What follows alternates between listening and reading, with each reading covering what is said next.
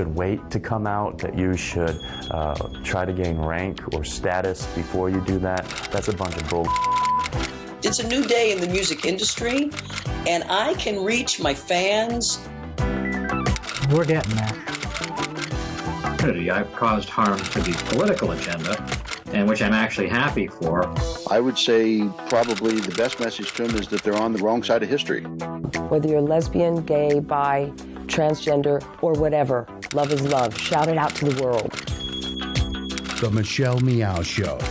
Your A through Z, covering the LGBT, LMNOP, and everyone in between show. And now here's your host, Michelle Meow. Welcome. Thank you so much for joining us on this hump day. It's Wednesday, August 5th. I'm Michelle Meow, your host. Our producer, Jax, is in studio. I can't believe it's uh, already Wednesday of this week, but at the same time, I did kind of have a tough time getting out of bed. Jax? Yes, same for me on this hump day. I don't know. I just, uh, maybe it's this hot, muggy weather in San Francisco. It's been this like kind of weird. It, it, it's cloudy. There's supposed to be a thunderstorm soon, but it's still really hot uh, and and humid. For me, I'm subletting a room and I'm sleeping in someone's tiny twin bed, and I'm six feet tall. So maybe that actually makes it easier to get up because I'm not comfortable. Yeah, yeah, okay, you you win. so let's just be happy that it's Hump Day. Let's start off with some news today, some gay news. That's what I used to call it in uh, you know my previous days or previous shows. So let's go back and call it that. Gay news. Gay news. I like that. some headlines today. So um, you know, just because. Uh, uh, we're both lesbians. We like to talk about lesbian things. Kristen Stewart, uh, the uh, famous actress from the Twilight, you know, series. Um, she's been in the news lately. Even in mainstream news, there's rumors that she's dating her personal assistant, who is female, uh, Alicia Cargile.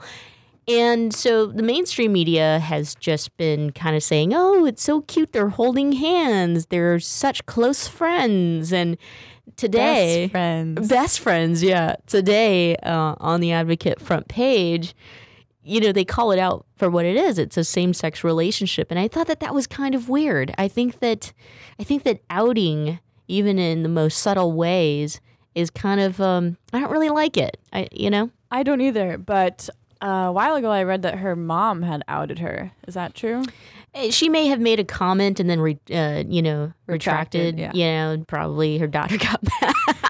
I just say that if Kristen Stewart hasn't publicly come out to say that this is the relationship that she's in, um, I I don't know. I don't think that we're at a place to you know judge her or or try to uh, call her out, No. even if you're the advocate. The only person that should be doing the outing in any situation is the person who Right. want, Right. doesn't want to come out or does. Right. I mean, I have my own personal opinions, and my personal opinion is that, uh, yeah, she would make a great lesbian. Super attractive. super attractive. She's kind of always had that swag, you know. When We've I, always hoped. yeah, right, right. Now you're gonna get, get a kick out of this story, this headline. Um, the Chicago Theo- Theological Seminary was distributing Second Coming condoms at a Pride event uh, or Pride festival. What a play on words. Uh, but you know they're getting some heat for it. Obviously, angered some Christians. Um, and uh, you know, Come to Jesus with seminary second comings condom. right, right, yeah, yeah. Hard to say. Right. Okay. All right. Let's get this. Let's kick. Let's kick off with this uh, great show that we have going on today. The show today is brought to you by Pacific Fertility Center. When life needs a little encouragement, Pacific Fertility Center will be right by your side. Visit pacificfertilitycenter.com. Our guest today is with Sparta Pride. Sparta is a group of LGBT people who uh, serve or have served in the military, and it also includes their families as well as veterans and uniformed allies. And uh, with us today from Sparta Pride is Jacob Eleazer. Jacob, welcome to the show. Hi, great to be here. Thanks so much for joining us. So let's talk, uh, you know, generally about the repeal of. Uh, I want to start with "Don't Ask, Don't Tell." It's been repealed for a few years now, but how has it impacted the military as well as the LGBTQI community? I mean, especially those who are currently serving, and and even let's talk about recruitment. How that's even changed. Yeah. So um, basic. So my role is I, I'm a chapter leader for the transgender chapter of Sparta, um, but I also am a researcher on the civilian side. So I work um, I work as a researcher uh, for the Palm Center, and part of the research that I'm doing is qualitative interviews with transgender military service members about their experiences. And when we ask specifically about the impact of Don't Ask, Don't Tell on their experience, um, for the most part, people responded it didn't have much of any impact at all. Um, so some of the, you know, it's for some folks, um, you know, a lot of times, um, as I'm sure you all have probably discussed on your show before, folks get profiled um, and labeled as LGBT individuals, usually based on gender performance. Mm-hmm. And so one of the one of the struggles that fo- folks have been facing after the repeal of Don't Ask, Don't Tell is the increased scrutiny on gender-based dress and behavior uh, for service members. So rather than picking on folks for being gay or lesbian or bisexual, they find other means of doing that, and that's come into some of the uniform regulations. So new standards for hair require women to have a certain length of haircut. Um, you know, regulations specifying the wear of makeup by men, these sorts of things. And so, in a sense, it's almost been a, heightened level of scrutiny for folks who fall into that gender nonconforming or transgender um, or any any sort of gender diverse individual. Since you brought it up, I mean, uh, you know, just uh, listening to you, it's uh, I have a ton of questions about that. But let's go straight into you know transgender service. Obviously, we know that there is no policy that allows for transgender service members to serve openly. However, it's been reported uh, by the Secretary of Defense recently, or you know, some time ago, that a working group is actively working on making that happen. Do we know the uh, status of that and if it's actually happening? I, I mean, so many people are talking about uh, this actually happening. That is correct. So, um, folks have been, you know, our organization has been working on this for quite a while, uh, quite a while now. And if you had asked me even three years ago if this would even be possible, I would have laughed in your face. To be, to be quite honest, so I'm um, I'm a transgender man. I've been serving in the Kentucky Army National Guard for about the past eight to nine years now, and it it's been a it's been a fight, mm-hmm. and very much like LGBT people under Don't Ask, Don't Tell. It's you know you have to keep your entire life hidden and separated, and so some of those narratives are really really very similar to those of LGBT service members.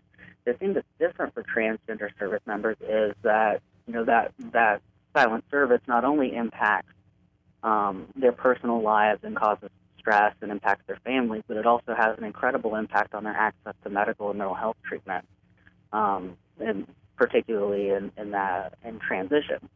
So we have um, service members who are now, um, you know, we're they, they can't kick us out, but the military hasn't quite decided what to do with us in the meantime. So until the policy review has been, or the results of the policy review has been published, the situation of trans services members right now is kind of mixed messages, right? Is it safe to come out? Is it not safe to come out?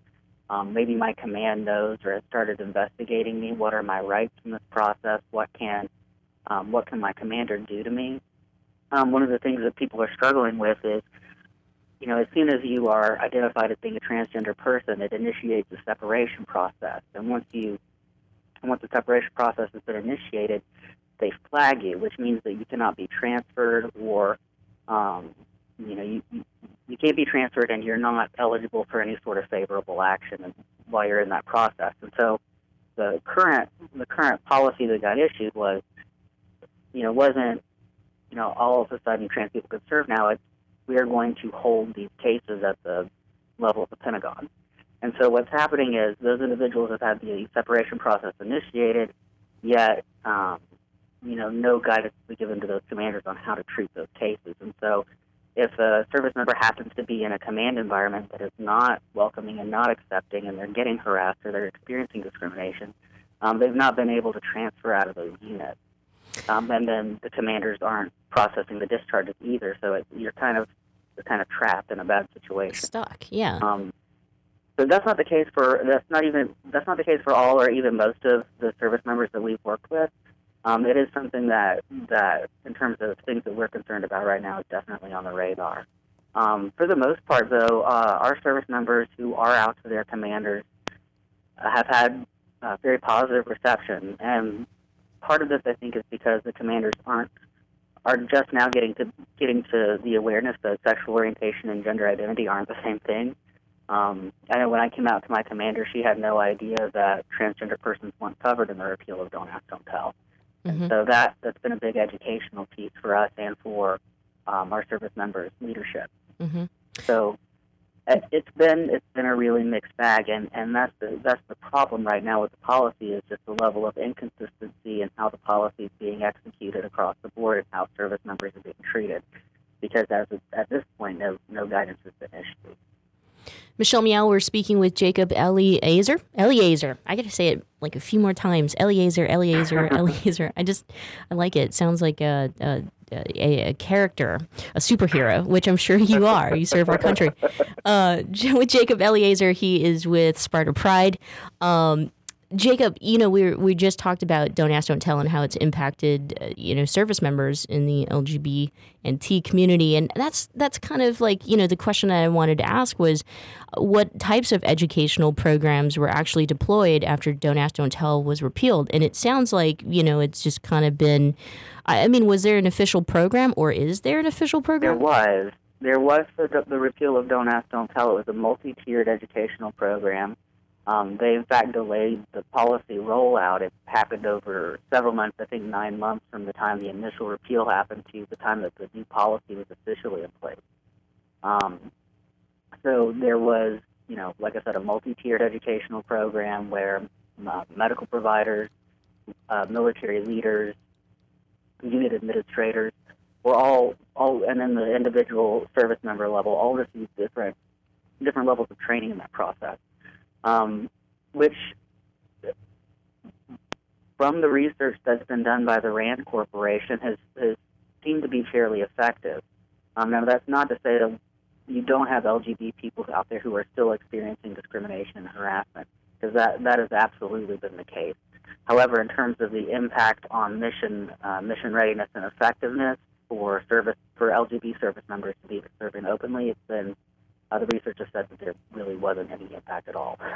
um, but however, for those individual service members, there there is a level of um, of fear still, I think, and there's a lot of LGBT service members who are still afraid to come out uh, because because of the lack of protection. Now, it was just three, maybe four weeks ago at the Pentagon Pride celebration, which is actually a thing now, which is pretty cool. Yeah. the Secretary of Defense announced that uh, you know he actually was attending. He attended in person and came out and announced that they're now including sexual orientation as a protected class under our equal opportunity policy, which is great. Um, but they still have not included transgender persons in that. and So, and so we're waiting. Yeah. Mhm.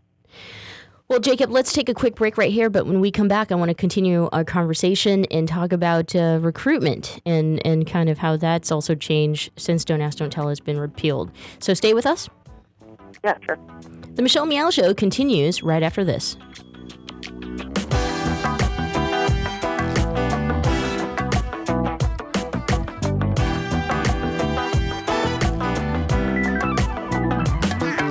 Thanks for listening to the Progressive Voices Network, streaming the best in progressive talk 24 7. Keep the progressive conversation going on on Facebook. Like us at facebook.com forward slash progressive voices. On the Progressive Voices Facebook page, we update the stories that our hosts like Thom Hartmann, Stephanie Miller, Bill Press, and Leslie Marshall will be talking about during their shows. And we share great news, commentaries, opinion pieces, and videos from all over the progressive world.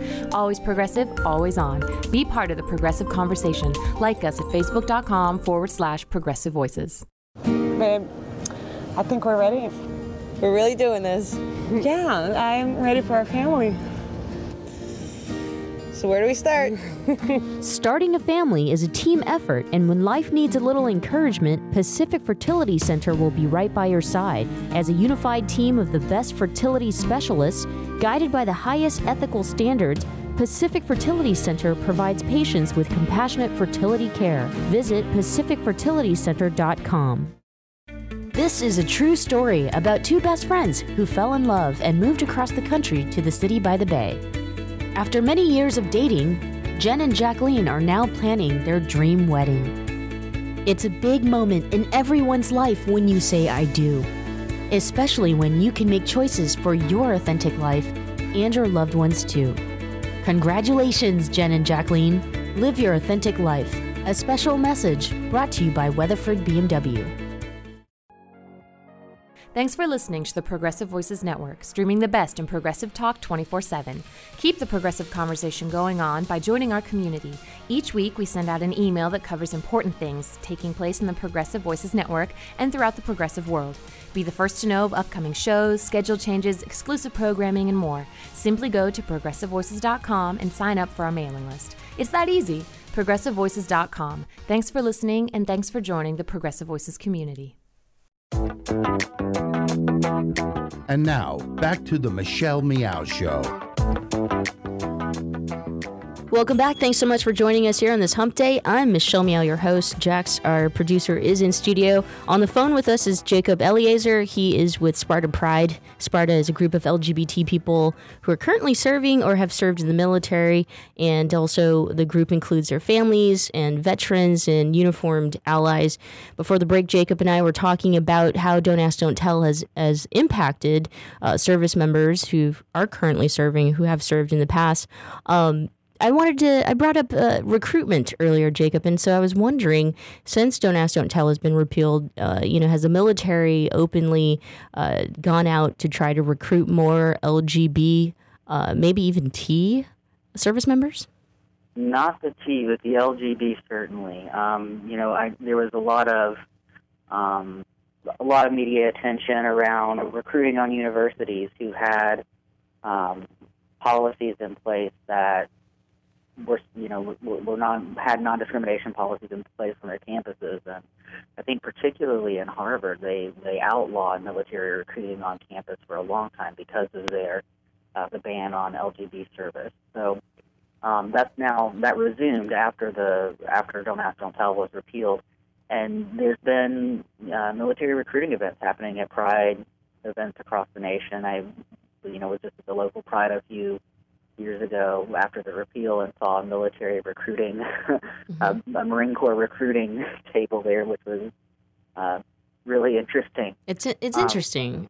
okay, good, good. Because yeah. you know, my feelings are, I mean, until the military openly, you know, has a policy that allows for our trans brothers and sisters to serve uh, openly. That is, you know, I just don't I don't know how I feel about the military uh, recruiting the LG and B, and I think that you know the kind of um, activism we saw to repeal Don't Ask, Don't Tell. I wish that we had that same response, you know, for the transgender community. What are your feelings about my statement?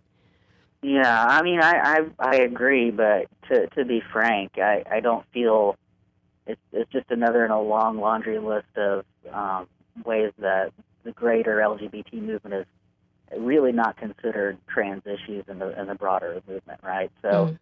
uh, and I'm I'd be the last person to take away that you know that celebratory air after we have a big win, right? You know when um, the DOMA ruling came out, people you know were you know obviously still upset that we were pushing for marriage equality without um, pushing first for areas where we had greater need, like transgender people who are in um, LGBT, or specifically trans women of color being murdered, um, these sorts of things.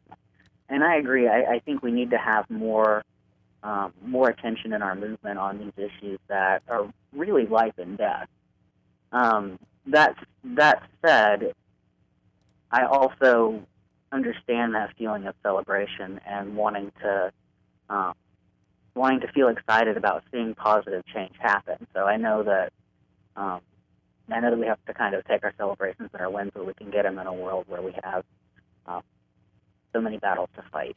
I, I get that, and I, I agree. We do have a lot of battles to fight, and some, you know, have uh, priority over others. It's just that Don't Ask, Don't Tell has been repealed, and I just kind of, you know, feel like the momentum was there. It wouldn't have been that hard Um, but then again, uh, you know, as a member of the community, it also is confusing to me why we even have the discussion of, uh, you know, why we need to review it to begin with. I think that it's it's pretty easy to get this. You know, we have trans service members. Yeah, you know what? What Right, are well, let me put that. Let me put that into a little bit of context, right? Okay. So, I can understand why these are separate.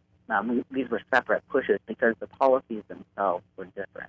Mhm. So the the ban on LGB military service was passed by Congress, um, which needed a congressional repeal. That's why President Obama didn't take executive action on the matter. It was actually a law passed by Congress. Um, now, for transgender military service, it's very different because there's no explicit congressional ban on transgender people serving in the military. Those those um, barriers are written into military medical pro- policy published by the Department of Defense. Um, so essentially, the the policy is that transgender people are considered mentally ill and and therefore unfit for service. And it hasn't been until the publication of the Diagnostic and Statistics Manual 5 by the APA a couple of years ago where that um, that diagnosis of gender identity disorder has become more nuanced and, and there's actually a statement there within the, the DSM that says, you know, transgender people aren't inherently psychologically impaired. Um, this diagnosis is for gender dysphoria, which is distress related to uh, that experience of feeling uncomfortable in your body. So it's it's not that all transgender people have this have this diagnosis now, and that change has allowed for us to begin having this conversation um, within the medical communities in the military. Got it. I mean, it makes it makes sense. I mean, I'm not uh, trying to argue that um, at all. I think you know, again, like it just makes sense in my mind. eh, You know, that we have trans service members, I, and uh, I'm, I understand things take you know a long time here in this country to reverse. So I wanted to ask you. I mean, you know, what what kinds of things are is the uh, Department of Defense reviewing when it comes to a policy that would allow for trans service members to serve openly? I mean, what what are some of the arguments by our military officials that would not want trans people to serve openly? Um, really, to be honest, I haven't. Um, anybody who really has some knowledge and understanding of the issue, I've never really heard anybody say that there were going to be major barriers. Pretty much these things have already been figured out by our allies, right? Um, Mhm. We're pretty much like the last ones who hasn't hasn't gotten this policy change figured out. So we have a lot of places to look for, uh, for examples of best practices on this.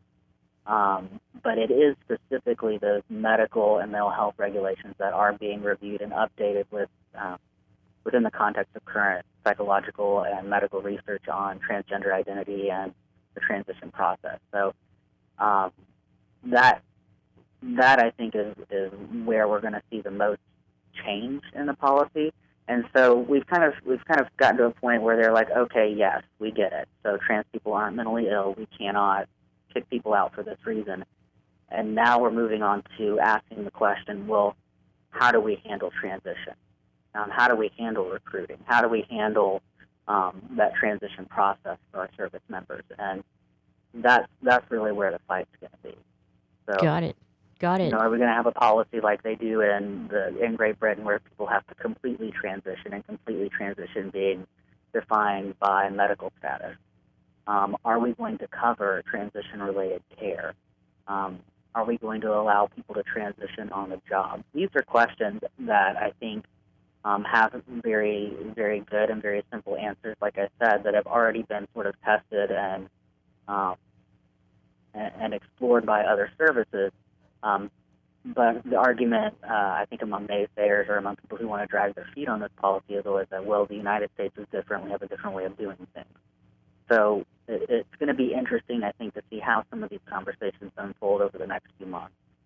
Yeah, that I mean, that- of course. Thank you for explaining that, and, and, and it makes more you know sense when you when you put it that way. Um, but at the same time, I do want to say that there are military officials and politicians and leaders here in this country who do support you know trans uh, serving openly, right? Yes, yeah, very much so. I mean, we've had, I mean, I, I'm not sure how useful it is, but we've had folks in, in Congress trying to bring this up. Um, you know, since, like I said, this is this wasn't a congressional ban. Um, you know, it's really not something that I think needs to be addressed by by the Congress. But at this point, um, it's nice to know that we have supporters there and we have allies, and I think it does um, send that message to the Department of Defense that hey, you have you have our support as, as elected officials, which is always good. Um, I think the president has openly said that he supports the integration of trans people who are openly serving. Um, the Secretary of Defense, um, heads of, different branches like the Air Force and the Army have made these statements. So um, I, I think really, you know, the, the resistance that we're going to see, and as I think played out for Don't Ask, Don't Tell repeal, is at that middle management level, right? So the individuals who work with our service members, their commanders, their teams, the people who they go to the fight with, you know, Mm-hmm. they know that service member, and that's really what's important to them. I, I wanted to, to follow up on that uh, question as well. Are, is the De- Department of Defense actually speaking to you know trans leaders uh, regarding this issue, or are they you know reviewing this and huddling it? Do they have someone that we know that's on our side? Um, you know, I, I don't think I could answer that, but I know that they have been working um, working to make sure that they get this right. Yeah. Um, I don't I don't see from the Department of Defense side, you know, I think a lot of people want to cast this as being this, you know, epic battle between, you know, trans rights and the Department of Defense. And I think the Department of Defense, especially after the, the battle for of Don't Ask, Don't Tell, kind of has a has this um, sense of being resistant and being um, intransigent on these issues. But the the experience, I think, since the repeal of Don't Ask, Don't Tell, one thing that that has changed is sort of uh, allowed our leadership to sort of have more open minds about um, diversity and about the kind of skills that our service members can bring and really who our service members are, right?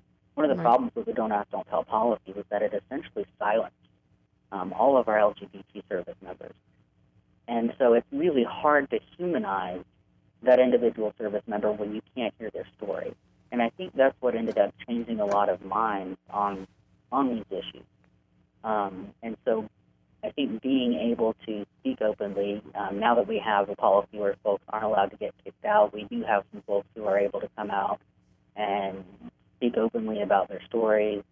Um, and hearing those narratives, I think, is going to be incredibly important for folks putting putting this into context. Jacob, just a couple more questions for you before we let you go. I think there's, uh, you know, part of us, or uh, the, uh, or maybe a percentage of the population after "Don't Ask, Don't Tell" had been repealed, that we kind of just said, "Okay, we won that fight. Moving on to, you know, marriage equality," and that's all we focused on. Um, I'm wondering about those who had been honorably discharged during the time that uh, "Don't Ask, Don't Tell" was in place, and if um, you know, if we know any any numbers or so of of service members who have gone back to serve for the military or, or how their lives have changed. Yeah, um, I don't have numbers for you on that off the top of my head. I and I'm not sure honestly whether I, I'm guessing DoD might be tracking on that. The, the, what we are able to track are people who have homosexual or transsexual or transgender somewhere that language put in their discharge paperwork. The problem with that is that many individuals, LGBT and T, are discharged for reasons other than the official policy, just so that people can get them out, right? So, um, you know, this this would be through um, judicial processes for failing to conform to, you know, uh, dress and uniform and, and uh, regulations. Um, you know, giving them repeated bad performance evaluations, whether it's warranted or not, so they can get them out for those reasons. Any number of things. So the the challenge with that is going to be folks who weren't discharged under those policies because they're not really going to have um, a lot of legal backing when they when they decide that they want to come and reenlist or if they want to get their discharge paperwork updated so that it says honorable service on it. That's where that's where it's going to be a challenge. But I know that um, those discharges are being are being reviewed and updated. It's just a lengthy and uh, drawn out process.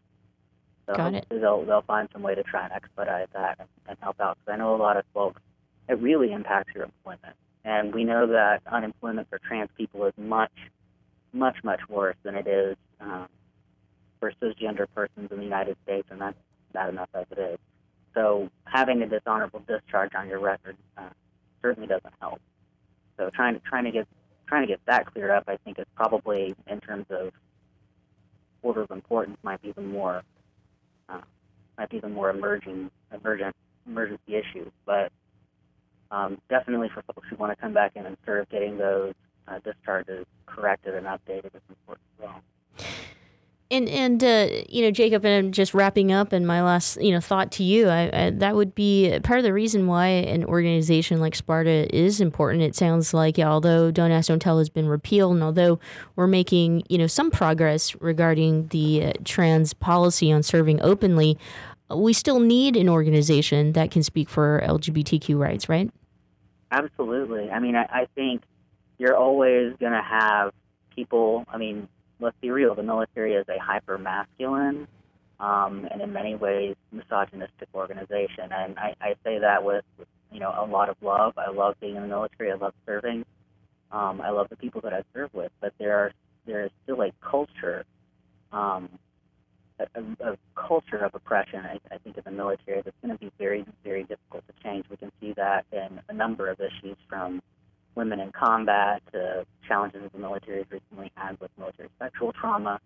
Um, but I, I think once we start building these coalitions and start working together to, and working not against our military leadership, but with them, coming to them not, here are your problems, but here are some solutions, I think is going to make a much more effective um, vehicle for change within the Department of Defense.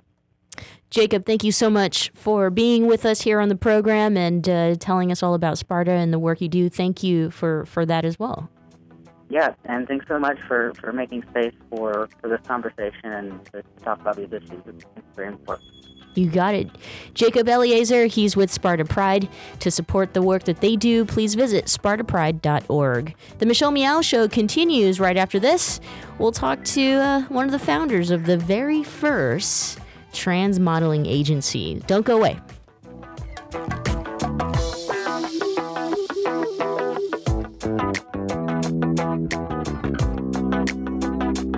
Thanks for listening to the Progressive Voices Network, streaming the best in progressive talk 24 7. Keep the progressive conversation going on on Facebook. Like us at facebook.com forward slash progressive voices. On the Progressive Voices Facebook page, we update the stories that our hosts like Thom Hartmann, Stephanie Miller, Bill Press, and Leslie Marshall will be talking about during their shows. And we share great news, commentaries, opinion pieces, and videos from all over the progressive world. Always progressive, always on. Be part of the progressive conversation. Like us at facebook.com forward slash progressive voices. I'm Heklina. I've been doing drag here in San Francisco for almost 20 years, and uh, over the past couple months, I just opened up my club Oasis. It's been going really well. People really seem to appreciate the space. It's something people say San Francisco really needs right now because the city has been changing a lot. I always had this attitude of, of opening a space that was kind of like for everybody, and that's just kind of the attitude and the, the uh, the ethics of Oasis is it's kind of a space for everybody. How does it feel to be a business owner? I don't know. You know, it's funny because I still need, I still have to kind of pinch myself to believe it's actually true. You know what I mean? Like I walk in there and and I go up to the bar and I go, oh, could I please have a glass of water? You know, it's kind of like I forget that it's my place. Running gay clubs, it's changed a lot. Um, I think that gay people now they're everywhere. They don't feel like they have to maybe be in a gay bar all the time, so you have to be much more creative about how you are enticing people to come out to your club. I, I, guess I'm successful because I'll just say it, I work really hard at what I do. I also like to provide a really quality experience for people. So yes, you know, people will pay to see my shows and pay to come to my club, but I always like, like to give them something that's worth it. The experience that they'll, they'll leave my shows going, okay, that was worth it. You know what I mean? That's just always been my attitude um, just to entertain people. And so it seems like that works, you know. I would say to young kids, you know, just kind of form your own identity. And, uh, and you know, don't let others dictate how you should behave or think. Uh, you can always go to uh, sfoasis.com to find out about all the entertainment and nightlife that we have going on at Oasis. If you want to see drag, we've got that for you. If you want to see some queer hip hop parties or queer dance parties, we have that for you. Spotlight on success and achievement, brought to you by Wells Fargo. Together we'll go far. And now, back to the Michelle Meow Show. Welcome back. Thank you so much for joining us. Uh, It's hump day, you know. It's one of those things. It's this is the day that's supposed to get you over the week, and so that's what I'm trying to do. I'm Michelle Meow, your host. Jax, our producer, is in studio. Our next guest, uh, I'm I'm so excited. Actually, by the way, I should probably take a shot at tequila or something. That's how excited I am. He's a great friend of ours. Uh, I've worked with him before, and the last time we spoke on the air, actually, it was for his film "What's the Tea," and since then, "What's the Tea" is on Hulu. It's on Netflix. It's like everywhere, and he's also everywhere everywhere. And now, making headlines, he's the new LA director of the first ever modeling agency for transgender models, and that's Apple Model Management. I'd like to welcome Cecilio Asuncion to the show. Cecilio, welcome.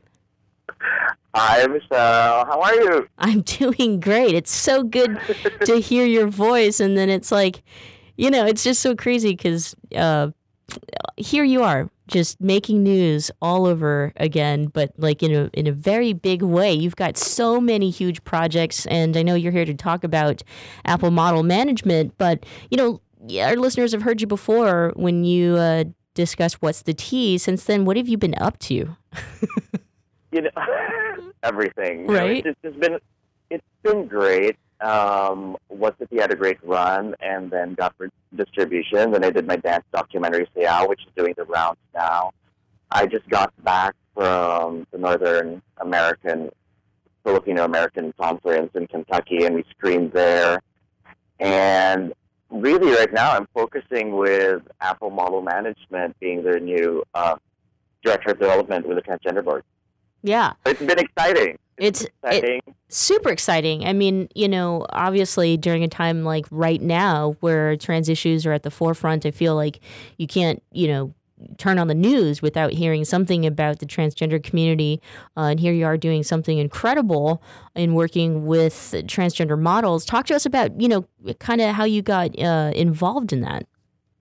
You know, it's just been really great. I heard about Apple Model Management a year ago uh, with Noam Lev and the owner of the agency Apple in Thailand, and they're really the first in the world um, to have a transgender board. Since it was in, you know, they established the agency in 2002 in Bangkok, and they opened the transgender board in 2014. And then we got to talk, like with my, you know, with with, what I've done with the trans community through What's the Tea, and even working with Tita Aida at um, Trans Thrive and all those good things. And it was really such a good fit to work together mm-hmm. because it's a long time coming. Mm-hmm. You know what I mean? And and Apple model management is really, really the forefront when it comes to this because why not? Why not have transgender models? Transgender models have always been around. You right. know, there's there's Octavia Saint Laurent, there's Caroline Cossey, and you know even Candy Darling, who was a muse. And I really just always felt that they never reached their full model potential because of the stigma of the community at large. And now things are changing, and now's the time. Right, right, right. It, it's almost like it's celebrated every time we hear the news. A you know trans person is is you know doing big things like this and and on the cover of some huge magazine. And right there in L.A. I mean, you're you're you're at the heart of it. You're going to be at the center of where you know fashion and uh, big right. brands are looking for it. And so that must be extremely exciting. It really is exciting. And Michelle, you know, even like, even as, you know, you and me as friends, where we can't say on air that we've had drinks. no, it's fine. It's fine. like, we would discuss that, you know, you and I basically have the same thrust of let's go and get to know each other within the LGBTQIA umbrella, and then basically demand from the community at large for true acceptance. Because we have to know each other. We have to help and elevate each other. And, you know, fashion is one vehicle that I feel like it's all gays and lesbians who are a lot. You know, there's a lot of us in the fashion industry. So why not help our trans brothers and sisters? You know, they have the capability, they're gorgeous, and, you know, why not? Why not help each other? This is why I love you so much. I mean, I you know, we're talking very candidly about support within our own community and, and that's the LGBTQI community and and it, and it's not a secret that, you know, not always has the L, the G, the B, and, and the T have all come together in this way. And as a gay man, you have always been extremely supportive of the transgender community. Uh, you know, if we could go back and, and just kind of briefly talk about that, uh, you know, did you have somebody that was close to you that that was transgender that you feel uh, you wanted to support, or or it's just kind of always been this way for you, right?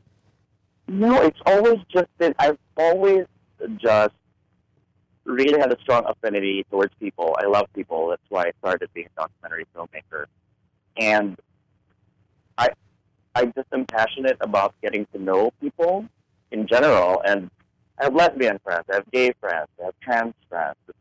I'm sure I have bi friends. They just haven't really told me. Have you slept with any of them? uh, I'm too busy. I haven't slept with anyone. well, I, I that. that. might change in LA though. That should definitely change in LA.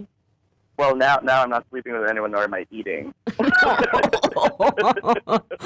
but no, I'm sorry, I didn't mean to interrupt you. But but yeah, I mean, you know, not a lot of gay men. Um, uh, it, it, when it's not in the context of like, you know, if you're like this big uh, celebrity or something, right? When it's just in our community, it seems to be so difficult to come out and Yeah. support trans women or tr- the trans community. Yeah, and I always found that strange because it's like, why? But but the thing is, like, growing, I didn't have any trans friends up until what this became, and I didn't want to do the documentary cold, like just do an online casting and that's it. I really did my homework and I put in the time and the work and getting to understand. And but that being said, from like a really clinical point of view, it's not like you learn the basics and all that, and that everybody falls under the sweeping generalization. Everybody's still pretty different. You know what I mean? And mm-hmm. and I think that's it. It's like if you start from the grassroots of just like expanding your circle of friends and getting to know them, you know, once you take out the element of how different we are under that umbrella, we still all have the same aspirations. We still all want the same thing. Right. Yeah, We're all we're all human, if you believe it or not. Um, For the most part. Right. Except those who are now living in LA. No, I'm just kidding. Because Oh I, my God. yeah, you you moved from San Francisco to LA, and uh, you know, was it for Apple Model uh, Agency, Model Management? I'm sorry. Yes, that's correct. Yeah, it's it's it's for that. It's you know it's you know San Francisco will always be home, and Mm-hmm. it's not going anywhere. And you know it's it's an hour and a half flight away, so I'm just here. I love the way you think. I love the way you I think. In in wrapping up our conversation, I want to go back to uh, Apple Model Management, especially the LA branch that you're now heading as the director. Um, have you signed any new models? We actually have signed right now. We have eight models. Whoa. And then we're currently um, we're doing callbacks. So everybody who's applied, they should be receiving an email soon. It's been a huge, huge turnout of applications, and it's really great. And you know, it's it's overwhelming, but it, it's I think we're making strides. And even and more importantly, um, true allies are coming and wanting to see the models and and you know booking them. Nice. So that's what's really important. And then, you know, so all the local brands and, and even the big brands, it's all the, we should all get together because this is how I see it. Even like the commercial brands, for example, like Target, you know, they, you see those images of a woman pushing a cart mm-hmm. looking really happy because she bought dishwashing liquid. if you take that picture and you have a trans woman or a trans man pushing the cart looking happy, who cares what gender they are? They're Right. beautiful, and that's what we should be celebrating. That's what we should be doing.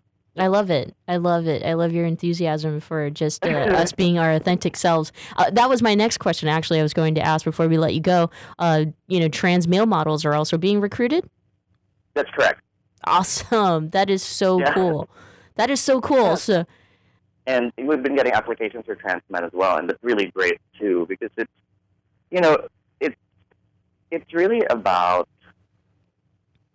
it's really about being able to be represented by a company who knows everything about you and is proud of you. Because once you're proud of yourself, you get you get the best work. Wouldn't you want to go to work with no secrets? You know what I mean? right. Exactly. It, that's how it should be, and maybe everybody should be able to have uh, the uh, uh, be afforded, you know, the right to go to work and be exactly who they are. Cecilia, we're winding down on time. I'm so sorry. I mean, I, I feel like we're just No. catching up. Um, I need to get I, myself out to LA. You do, you do. Uh, I had a great time having you on. If people, you know, they want to support you, your your work and and all that, should they hit you up at the modeling agency? Yes, there's, um, if you go to the website, applemodels.com, and if you're interested in being a model, um, send an email to me at cecilio at applemodels.com with your photos and all of that fun stuff. You got it. We'll also post that information up on our website. Cecilio, I miss you lots, but I'm super I proud, and uh, it's Thank just such you. an honor to to continue to watch, you know, all the great things that you're doing that affects our community. So thank you. And thank you so much for always being so supportive, like for real. you got it. go, go go either have sex or eat something. Oh, or both. or both. Cecilio Sus- uh, everyone. He's a filmmaker and now the LA director of Apple Model Management. We'll post that information up if you're interested in applying for being a model. Don't go away. We're going to take a quick break. When we come back, Jax and I will wind down the show. Maybe, I don't know, play some lesbian music. come back.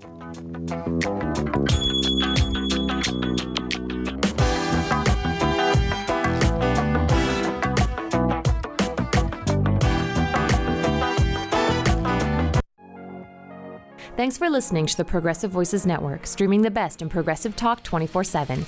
Keep the progressive conversation going on by joining our community.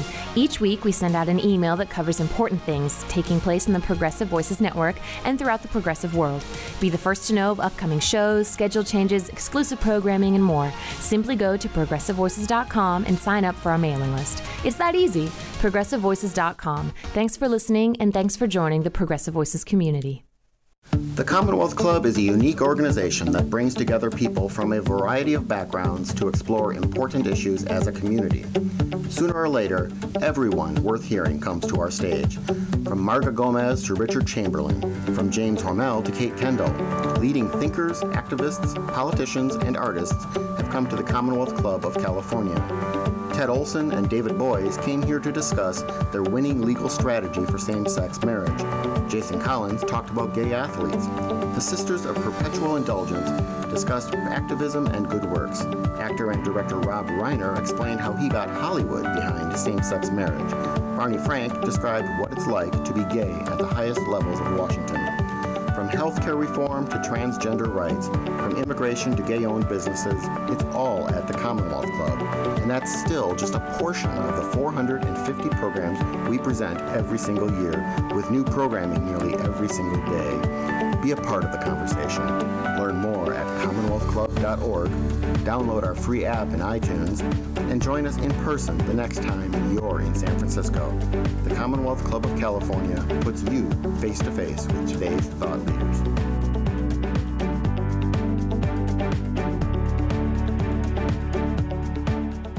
Thanks for listening to the Progressive Voices Network, streaming the best in progressive talk 24 7. Keep the progressive conversation going on on Facebook. Like us at facebook.com forward slash progressive voices. On the Progressive Voices Facebook page, we update the stories that our hosts like Thom Hartmann, Stephanie Miller, Bill Press, and Leslie Marshall will be talking about during their shows.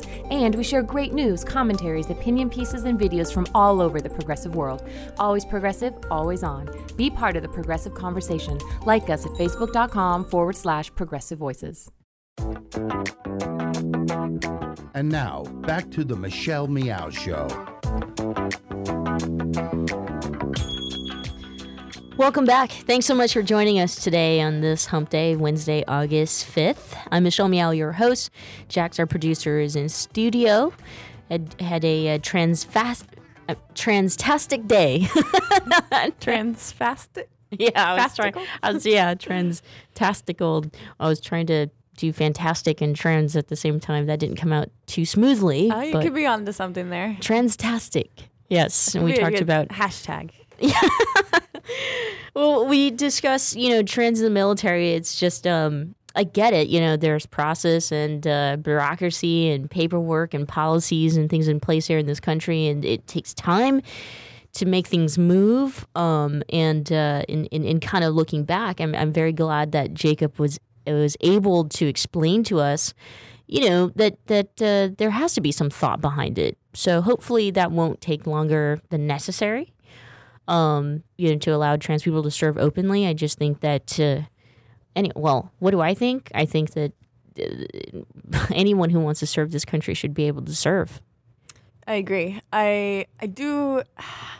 I don't know how I feel about the military. Uh, I think that overall it might be kind of this corrupt thing, but the soldiers themselves are these great individuals. Mhm. My brother's leaving for the Navy in two months, so I've like really had to like look at it and how do I feel about this? Is this the first time he's being deployed? He is leaving for boot camp. He just joined. He's joined on his twentieth birthday.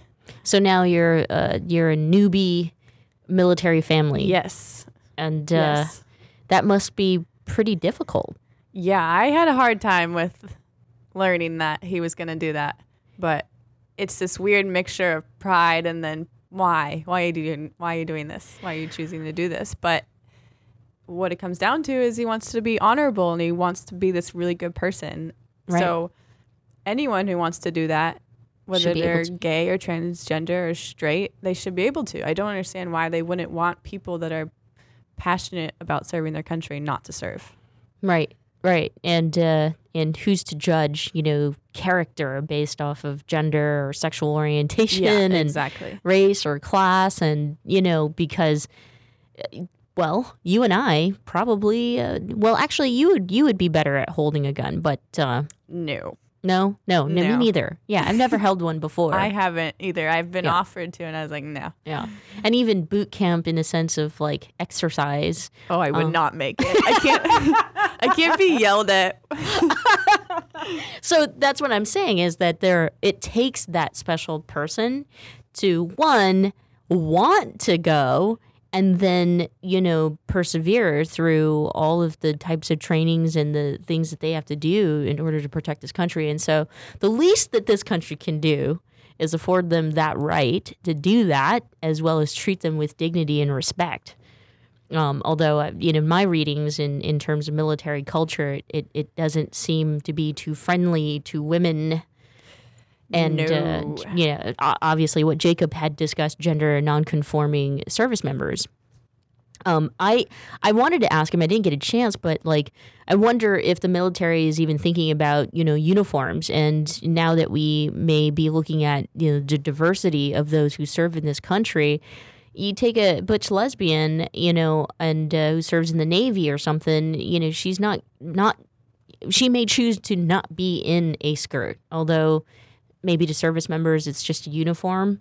Um, not that a skirt always is, you know, feminine, but but think about that, right? Mhm. Uh, I certainly can't put my hair in a bun for a lot of the women who do do, do that in the military.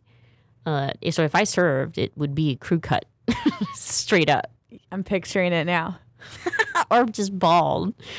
Um, so you know that was very interesting. So we're really really happy that Jacob stopped by from Sparta. Uh, and also the excitement of an all trans modeling agency. I think it's appropriate, you know, and it fits with what's happening in today's time. Um, at the same time, I, I like that Cecilio, being a gay man, is advocating for workplace rights for transgender models. Uh, you know, I think trans people have been in modeling for a long time and used as, you know, a picture of what a woman's supposed to look like or what a Mhm. man's supposed to look like. Uh, and uh, I think that what he's doing is commendable for sure. It's interesting to think about the advertisers that would use these models. Mhm. Is it because they want passing as a woman, passing as a straight woman in the advertisement? Uh, yeah. are they being, you know, are they all going for this whole, the modeling industry where it's the tall, skinny woman? Right. Is that what they're supposed to be passing as? Or are they going to be like owning it and owning who they are? You know, I'm not very knowledgeable in the whole modeling and fashion world. The women and men that work in that world sit here in our flannels. Yeah, I know. They scare me. And when I watch Devil, The Devil Wears Prada, I uh, ex- I imagine exactly that. It's just that's Yes, what it's all yes. about is the look. And if you look at some of the top models um, in the world, someone like a Gisele Bundchen or some of those Victoria's Secret models and Cara Delevingne, who we talked about, you know, last week, their features aren't exactly extremely feminine. No, it's more of this androgynous, and then it's just your haircut. Right. It's this, you know, that jawline and the cheekbones and Right. You know, some gender bending, um, you know, non-conforming models that haven't haven't exactly made it mainstream, like someone like Rain Dove. And I know when Andrea Pejic, uh, Andrea Pejic, um, you know, started out uh, started out as a as a as an androgynous model. Um, you know, I, I seem to think that in fashion they they kind of like to blend and bend and kind of play, and it's it's artistic in that way. Uh, but at least with a an all trans model management, they they can their managers can do that, which is press for more work for them. Um, so I'm hoping that that's the case is that they, they get a fair shot. Because uh, in looking at the pictures, the Apple model uh, you know agency they they have extremely beautiful models who really do look like models and not like starving sticks and I shouldn't say things like that that's not very body positive of me as a woman. Uh, however, I just have my thoughts around some of the uh, more, you know, Euro Euro models who, um, uh, you know, just kind of look that way. I mean, there's certainly been controversy about the eating habits and the yeah let's that's that's, that's just a whole nother show. That's just another show. And uh, we certainly do have another show for you tomorrow coming up uh, at four o'clock pacific standard time. We'll talk about you know some incredible things. The television show i do want to remind all of our listeners we do produce a television show monthly one here in san francisco for KOFY TV so while it airs on a local station i will always post the show on the website at michellemeow.com. And uh, the most recent one you probably haven't checked out that we'll post soon is one with Laverne Cox, and we caught up with her very quickly after the unveiling of her wax figure. But also, we paired that up with uh, Catherine or Cleary Wolters, um, who's the author of Out of Orange, the a, new memoir, and and she in fact is the real Alex Vause. So if you follow Orange is the New Black, you know that Laura Prepon. people always want to correct me about her last name, and it's like, okay, what, say how do you say it? Uh, some people say Prepon, and then some I some people say Prepon. You know, Prepon, Prepon. Well, you know, that girl plays a character called Alex Vause, uh, who who was the drug smuggler that got Piper in trouble. Did you watch the latest season? No, you know, to be honest with you, I haven't been able to get into it. What? Maybe I didn't hit the good parts yet. I don't know. Uh, when does of it? the the latest season or the show? oh, the general? latest the latest season. Okay, yeah. It took about three episodes, so I was like, really? So three or four, like ha- halfway through, basically, I was like, okay, no, this is, this is good. Still, this is good. Are you as smitten as everybody else about Ruby Rose? Yes uh, and no. The, um, the, the, the Australian beautiful, you know, tattooed up Justin Bieber lookalike. I think she's super attractive, but on the actual show, I'm. I mean, I think they could have done more with the character. I don't know how I feel about her acting, but well, I guess she's all nice she to had, look at. All she had to do was strip down to nothing except her tattoos. Oh, she's definitely naked in a scene. Yes, and that's when the internet just went crazy. I and think so, it stopped. I guess in order for people to listen to this show, I got to strip somewhere in a prison cell, maybe get some fake tattoos. Although can't say that I'm going to be, you know, that hot. I'm definitely not, but I don't know. I'm going to act as yeah. your publicist and consult you on that thought. Meanwhile, talking about trans rights in the military as I'm showering naked in a prison cell. Show intro. That works. Follow me on Twitter. Follow my Instagram. Please. Please. That's right. You can do all of that at michellemeow.com. Thank you so much for joining us here on the program today. Tomorrow we'll be back at the same time, 4 o'clock Pacific Standard Time.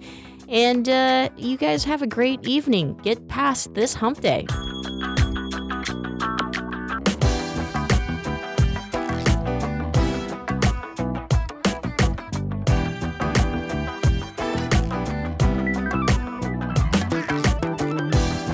Tune into the Michelle Meow Show weekdays at 4 p.m. Pacific, 7 Eastern on Progressive Voices.